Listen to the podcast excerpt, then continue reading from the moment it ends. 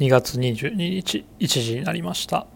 えーこの時間は長谷部がお送りいたします。え2回ですねお休みをいただきましたのでえーまあ3週間ぶりですね。まあ代打のチーム99よかったですよね。文ちゃんとチェックさんね。まあ96年と比べてももう全く遜色ないトークでまあ火曜日のね枠欲しいって言ってましたけどもういつでもね明け渡しますよ。もうまあ最初からね毎週がきつければもうもう隔週でもいいですしまあ僕はねまあ月末か月初の月1でもいいのでいつでも交代しようかなと思っております。さてえっ、とお休みをいただいてましたのはですねえっ、とまあ前回も、えーお話ししたんですけども23年秋冬のビームスプラスのオーダーの締めがですねまあ2月14日でしたのでまあその間はですねもうメインの業務はその発注作業ほぼ発注作業。まあ帰るのもですね。もうずっと遅くて、まあ、大体22時過ぎて会社を出るっていうようなね。あの毎日。でえっ、とまあ帰れば帰ってからねその間にちょっとコラージュ作ってというようなえーまあ日々でしたね。まあ同時にですねあの国内ではまあ、僕らがあの仕入れをさせてもらってるあのブランドさんの、まあ、展示会がね、えー、と始まってますので、えーまあ、サミー佐久間柳井がですね展示会に行った後、まあ何をどれだけ仕入れるかっていうねあの数量決めのミーティングも途中で挟まったりっていうのもありましたのでまあこの時期はあの局地的に、まあ、忙しくなってちょっと自分もね余裕がなくなる時期でもありましたのであのラジオはやっぱりね準備がないとなんせできないのでちょっとねお休みをいただきました。あとねあのちょっと話しましたけどコラージュの方もあの前回お話ししましたが2月はあのフェブフェブルラージュっていうまあ、日替わりのお題に対してあのインスタで投稿するあのチャレンジ企画にがありまして、まあ、今ねそれに毎日参加してるんですけど、まあ、今のところ1日から、えー、21日までは途切れずに、えーなんとかねアップすることができております。まあさすがに毎日新しいものを作るっていうのはねまあ難しいところなので、まあ、テーマに合わせてところどころあの過去の作品もあの再アップしてるしてしながらこなしてるっていう感じですけどもね。まあ現時点でまあ3つの作品をあのコラージュのインスタのですねコラージュのあのコミュニティアカウントにあの 3, 3つの作品を、えー、と取り上げていただくことができまして、えー、アブサーディストコラージュクラブっていうアカウントなんですけどもあのそこで、えー取り上げていただくこともできました。7万人近いフォロワーがいるまあコラージュやってる人ぐらいしか見る見ないんですけども、まあ、世界中のあのコラージュ作家に見てもらえるいい機会なのでまあなんとか2月全部参加して完走したいなと思っています。まあそちらのアカウントリンク貼っておきますのでご興味ある方はぜひご覧ください。まあ、ちょうど前回は2月入る直前だったんでまあプロ野球はねキャンプイン直前だったんですけどもうね毎日ツイッターでキャンプ情報をチェックしてはもうワクワクしております。まあルーキーのね村松田中、まあ、福永の、まあ、内野ルーキートリオもまあそれぞれね持ち味を出して対外試合でも結果出してますしまあ昨年のドラフト1位のブライト健太もまあ2軍戦とはいえね2試合連続で2本塁打まあ2試合で4本ホームラン打ったりとかですね。まああと今いいのはですねまあ現役ドラフトっていう新制度でベイスターズから来た細川ですね。まあ今日の試合もスリーラン打ちましてまあここまでの対外試合で長打5本ホームラン2本打点8っていうね。まあよくこんな選手現役ドラフトに手放したなっていうねぐらいですよ。まあ2軍ではね結構打ってたみたいなんですけど1軍に上がるとなかなか結果が出ないっていうところでまあ心機一転というところもあるとは思うんですけどもね。まあすごい見てて楽しみだなとは思っておりますがまあ外野はねまあセンター岡林ケツまあレフト大島まあここもケツでしょうね。まあなんてったって打率2位ですからねまあライトはね順調にいけば、えー、新外国人の、えー、元メジャーリーガーアキーノなんですがまあ細川をねあれだけ打ってればねスタメンで見たいなって思う感じですよね。まああとね、まあ、ブライト細川の他には、まあ、去年ドラフト2位の鵜飼もねホームラン打ったり結果出てますからね。あと福本っていうねもう打って走ってアピールできる選手もいたり。まあ内野外野ともに選手層はね一気に熱くなりましたね。まあ阿部をトレードに出して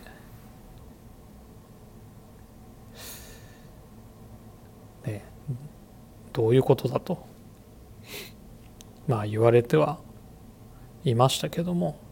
もう今となってはねそんなこと言う人誰もいないですからね。はい。まあ結果的にはすごくドラフト戦略とかもハマってるんじゃないかなと思っております。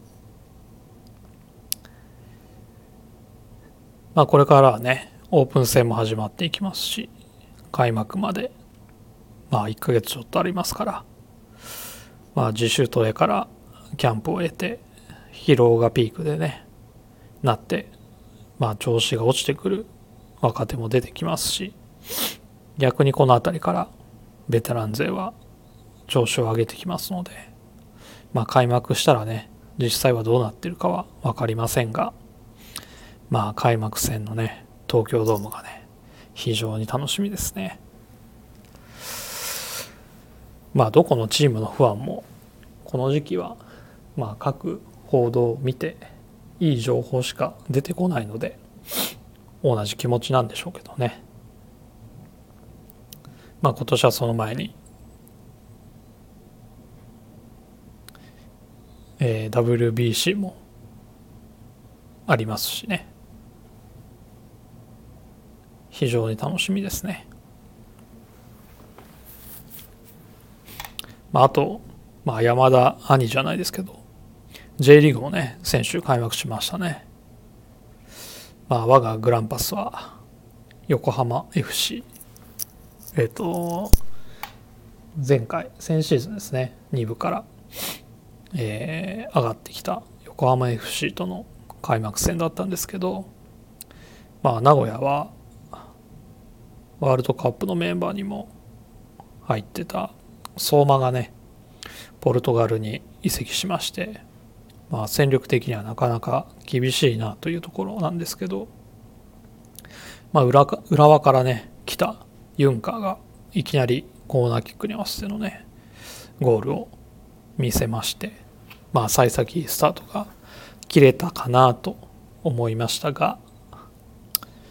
まあ横浜 FC 相手に結局は1点しか取れませんでしたからね。まあ先シーズンから引き続き課題は得点力かなっていうところですね。まあ数シーズン前のね堅守が見られるんだったらまだいいんですけどね。まあそういうわけでもなさそうなのでまあ今シーズンもどれだけやっぱり得点ができるかっていうのが鍵ですね。マリノスとフロンターレの、まあ、2強と言われてはいますけども、まあ、サッカーばっかりはね何が起こるか分かりませんから、まあ、こちらも楽しみに見ていきたいなと思っております。あとその間に何かあったかな。ああえっ、ー、とですね。東京国立近代美術館で開催されていた、えー、大竹新郎展にまあ滑り込みでギリギリ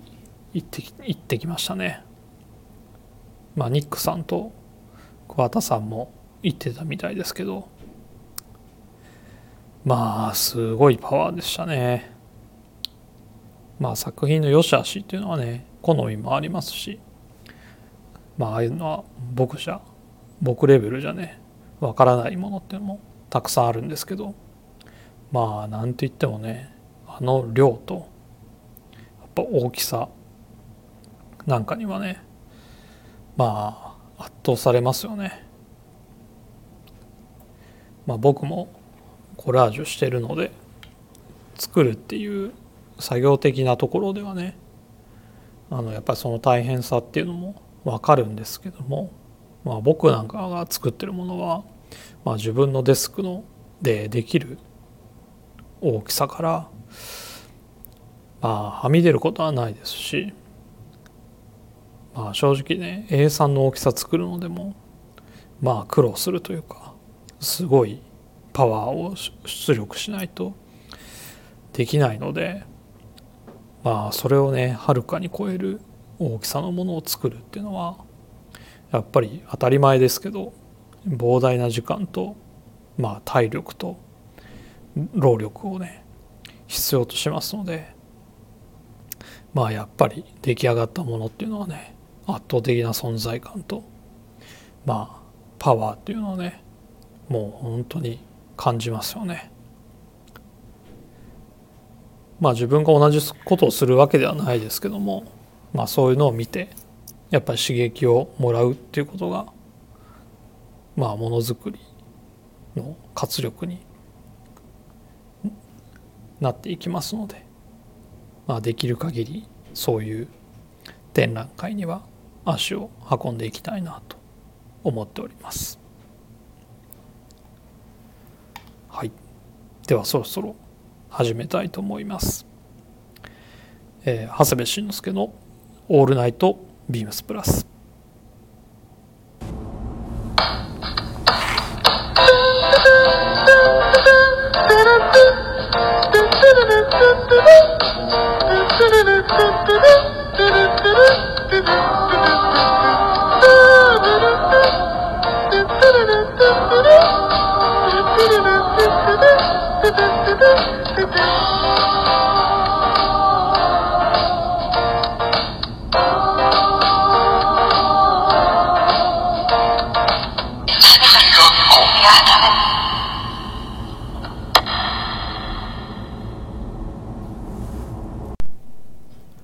この番組は変わっていくスタイル変わらないサウンド All Night BEAMS PLUS supported by Shure 音声配信を気軽にもっと楽しくスタンド FM 以上各社のご協力で BEAMS PLUS のラジオ局プラジオがお送りいたします。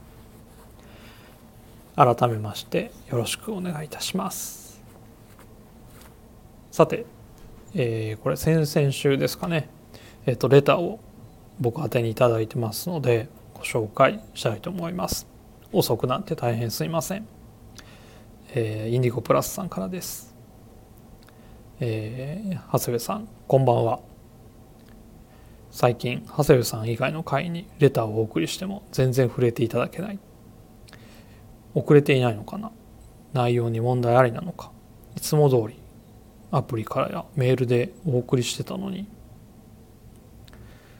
長谷部さんの会話触れていただけるのでこれからは長谷部さんだけに送ろうかな。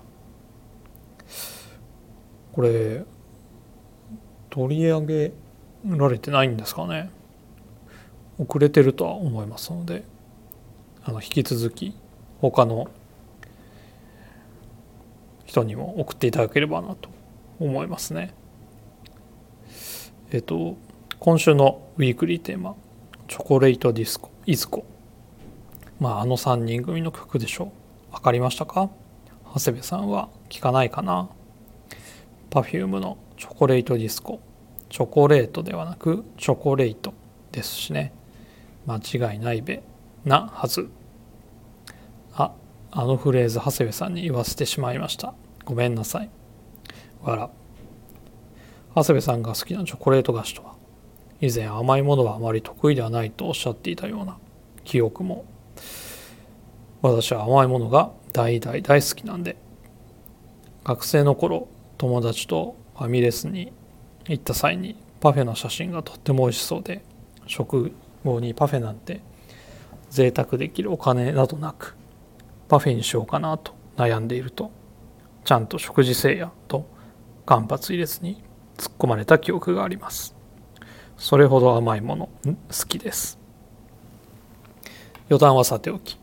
身近に手に入るお菓子の中でチョコレートと真っ先に思いつくのは明治ミルクチョコレート。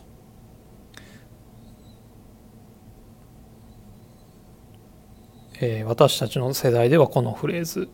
「チョコレートは明治」ですね。のフレーズが強烈に刷り込まれているでしょうか。あの価格でのあのバランス。世界的に見てもトップレベルの品質ではないかと。高級チョコレートは数あれど近所のスーパーで100円前後の価格であの品質のチョコレートが当たり前に手にすることができる日本は本当に恵まれている国だなとつくづく感じるのです。余談ですがチョコレートを食べる時口の中で溶かす派ですか噛む派ですか？私はチョコレートは溶かして食べるものと思い込んでいたのですが家族を含め噛んで食べる派が意外に多いと分かり果たして世の中的には溶かすか噛む派どちらが多いのだろうとまた長くなってしまったのでそれでは今週はこの辺でまた来週。BS 小学校小学生の頃は30円で買えるビックリマンチョコの美味しさにやられてました。私はシールよりお菓子目当てで買ってた派です。インディゴプラスさんレターありがとうございます。まずはですね Perfume 知ってるどころか大好きですよ。まあ YMO とかクラフトワーク。まあ、90年代だとねケミカルブラザーズやアンダーワールド。あとノーマン・クックのファットボーイ・スリムとかもね。まあ大好き。でしたのであのまあテクノ自体もね好きなんですけども何でしょうかね Perfume はあの綺麗とか可愛いとかあのそういうのではなくてやっぱあのテクノポップとあのダンスですよね。あのパフォーマーとして好きですね、まあ、あの音とあの無機質でまあ人形やねマネキンを思わせるちょっと機械的な動きだったりとかね。まあそのダンスとの組み合わせと、まあ、あの動きをですねライブではずっとしてるわけですよ。まあしかもね彼女たち結構なヒール履いてますからね。それでいてあのダンスのクオリティっていうのはねまあなかなかすごいなと思ってね見てますよ。だから耳だけで聞くってことはなくてですね映像とセットで見てますね。もうただ本当に可愛いとか綺麗とかじゃなくてもうただただすごいなと思いながら見てますね。まあ僕もね僕甘いもの苦手って言ったのかな。あの逆で大好きなんですよ。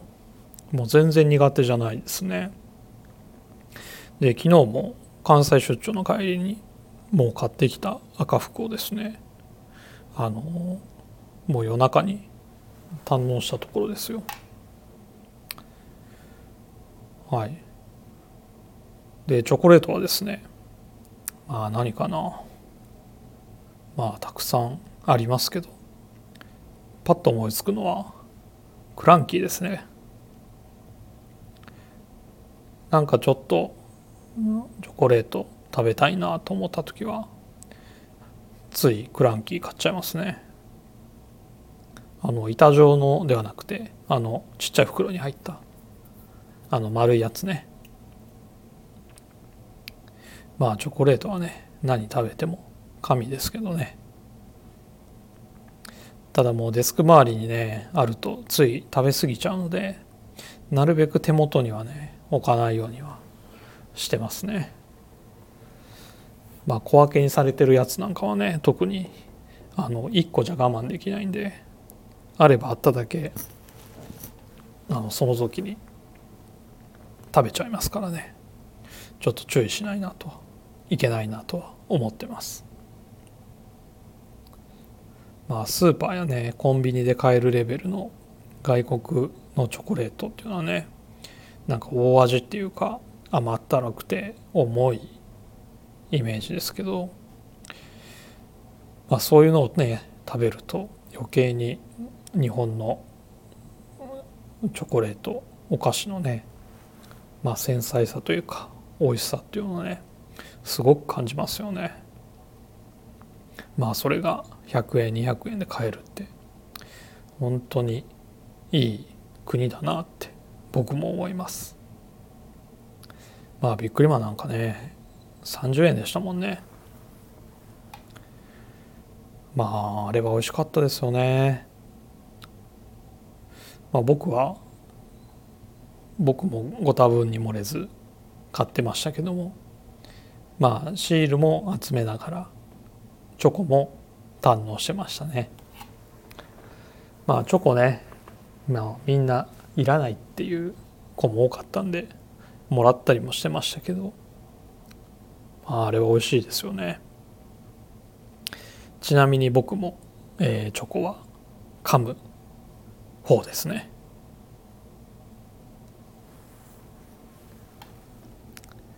はい。インディゴプラスさんレター本当にありがとうございます。引き続きよろしくお願いいたします。さてえー、今週のウィークリーテーマいきたいと思います。ビームスプラスの顔とも呼べる〇〇シャツ、えー、2月25日土曜日から開催されるインディビジュアライズドシャツのオーダーイベント。ビームスプラスはシャツのバリエーションが世界一。今シーズンは何といっても〇〇シャツが気になるところ。みんなが気になる〇〇シャツ。今シーズンはどんなスタイル、まあ、ということですね、えー、インディビジュアライズドシャツのオーダー会に合わせた、えー、シャツ企画ですね。まあここ最近は RRL や、えー、ポストオーバーオールズなんかのねシャンブレーシャツがまあビームスプラスを席巻してましたけどまあシャツはねそれだけじゃないですからね。まあそれぞれにお気に入りもありますからね。僕はですね、えー、年明けから、えー、一つ気になってるシャツがありましてですね、えー、それはこれですね、えー、お問い合わせ番号が3811の41番3811-0041ですね、えー、ビームスプラスのプリントワークネルシャツです。いや僕ねねネルシャツでもプリントのネルシャツっていうのはねもう大好物で。まあビームスプラスもね毎シーズン一方はあるんですけどまあ毎回外れなしですね。まあ僕がこんなことを言っちゃいけないかもしれないんですけどまあプリントネルってね言ってもそんなにたくさん売れるわけではないのでまあ生産自体はねごく少量を限られた店舗に置いてるだけなのでまあオンラインでね見られて気になる方はお近くの店舗にぜひ試着申し込みまあ、取り寄せのね依頼をしていただければと思います。まあごく少量っていうことですね。いや本当に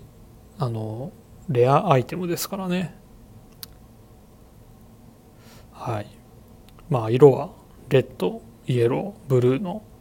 3色なんですけど。まあどれも捨てがたいですね。まあ強いて言えば赤赤かなとは思ってるんですけどね、まあ、大場面になってる格子にですね、まあ、よく見ると影があるんですよね。あのでそそれがですねその影があの柄を柄が浮いているように、まあ、見せる効果があってですね。まあなかなかねそれがいいんですよ。パッと見は分かんないんですけどね。よくよく見ると柄に影があるのがまた柄になってるわけですよね。まあなかなかいい柄なので、まあ、是非手に取ってみていただきたいなと思います。まあこれはね王道のもうセコハンデニムスタイルかまあスウェットパンツにチョアジャケットなんて合わせるのもいいなと思っています。はい。ということで私の気になるシャツは、えー、ビームスプラスのプリントワークネルシャツでした。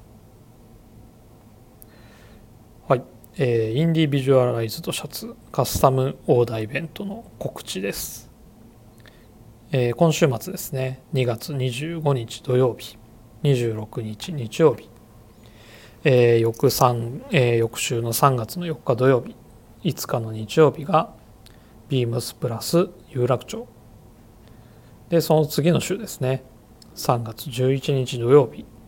えー、12日の日曜日、えー、18, 日、えー、18日の土曜日19日の日曜日がえー、ビームス神戸、えー、こちらですね。昨日坂本も、えー、お伝えしていましたが基本的には、えー、アポイント制になっておりますので、えーまあ、空いてればねもちろんご案内はできるんですけども、まあ、アポイントが埋まった状態ですとあのご案内できない場合も時間帯もえー、出てくるかと思いますので、まあ、確実に行くっていう方は、えー、と店舗に連絡していただいて、えー、と時間を確保していただければいいなと思います。えー、神戸のですね3月11日12日に関しましては11日だけだったかな。12日もだったかな。ちょっと忘れちゃいましたけど。えっ、ー、と前回のスポーツコートに続いて、えー、カリスマ柳井が、えー、ご案内いたしますので、えー、神戸、えー、関西在住の方はですね是非足を運んでいただければなと思います。はい。では今週はですねこの辺で終わろうかなと思います。レターを送るというページからお便りを送れます。ぜひラジオネームとともに話してほしいことや僕たちに聞きたいことがあればたくさん送ってくださいメールでも募集しておりますメールアドレスは bp.hosobu.gmail.com bp.hosobu.gmail.com ツイッターの公式アカウントもございます。beams アンダーバープラスアンダーバーまたはハッシュタグプラジオをつけてつぶやいていただければと思います。それでは明日のスキマプラスも、えー、よろしくお願いいたします。それでは今週はこの辺でまた来週。